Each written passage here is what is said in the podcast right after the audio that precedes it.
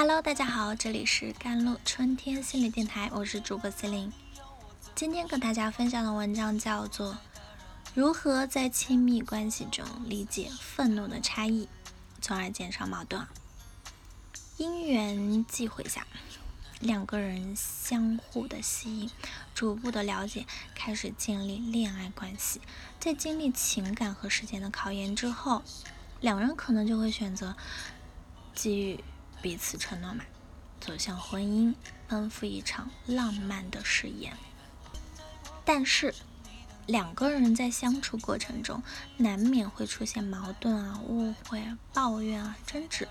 这是亲密关系中大概率会产生的问题。所以，沟通和表达是建立稳定的关系重要桥梁。当愤怒席卷而来，情绪失控的双方往往就无法顺利的解决问题啊，反而会造成新的问题，互相伤害，影响亲密关系的质量。我们会发现，在亲密关系中，如果双方都产生了愤怒的情绪，女方和男方表达愤怒的方式会有所不同，这就导使得两个人无法有效的解决具体矛盾。第一，亲密关系中。我们需要了解对方愤怒的方式，才能够找到沟通的契机。当两个人就同一件事情产生不同的分歧时，双方就容易陷入了情绪的漩涡。两个人都想要站在自己的角度去说服对方，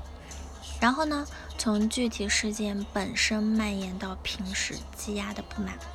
从相互的理解包容转变成相互的指责。愤怒就这样一触即发。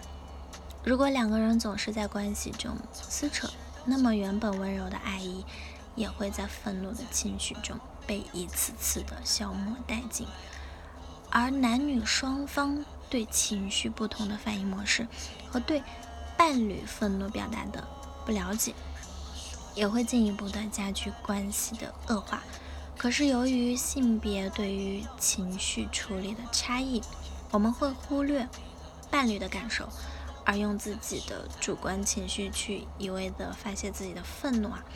导致信息沟通的有效性降低，这就不利于两个人达成共识。所以，我们需要在亲密关系中了解不同性别对于消极情绪，特别是对于愤怒情绪的表达，懂得进行换位思考，这样两个人才能共同成长。第三。如何在亲密关系中理解愤怒的差异，从而减少矛盾？第一小点，亲密关系中啊，需要及时的关注对方情绪的变化。两个人在一起要经历很长的适应期的，因为每个人都是不同的，很难做到一开始就完美的契合。总是要在发现问题、解决问题的过程中，更好理解对方。接纳对方，可以尝试着去观察对方的行为、性格，去知晓对方具体的情绪、愤怒点，或者是发质。在相处中，积极的关注对方情绪的波动，尝试着站在对方的角度去看待问题，而不是一味的把自己的想法强加给对方。可以经常进行坦诚的沟通。以真挚的态度去表达自己对爱人的关系。第二小点，如果发生争执，先平衡情绪，才能理性对话。我们如果带着愤怒和自己的爱人争吵，那么两个人会因此而产生强烈的攻击性。所以一定要先解决好愤怒的情绪，再来谈具体的事情。可以先进行深呼吸。两个人都都降低了声量嘛，慢慢的平和自己的感知。